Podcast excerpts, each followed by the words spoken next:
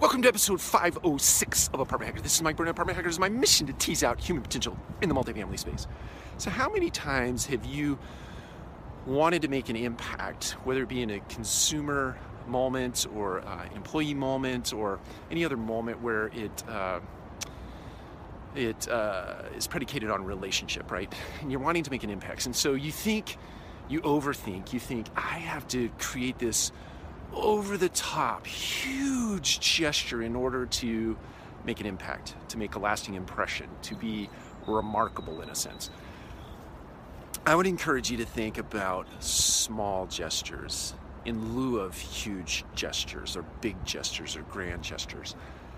A bunch of small gestures of gratitude or pay it forward kind of stuff uh, is far more full of impact than huge, overwhelming, grandiose uh, things that you put together or you overthink in your mind. And they're far easier to pull off. So today, think about something very small that you can do that would have a big impact on those you work with, uh, those you live with, or those that you interact with uh, throughout the day, strangers. Take care. We'll talk to you again soon.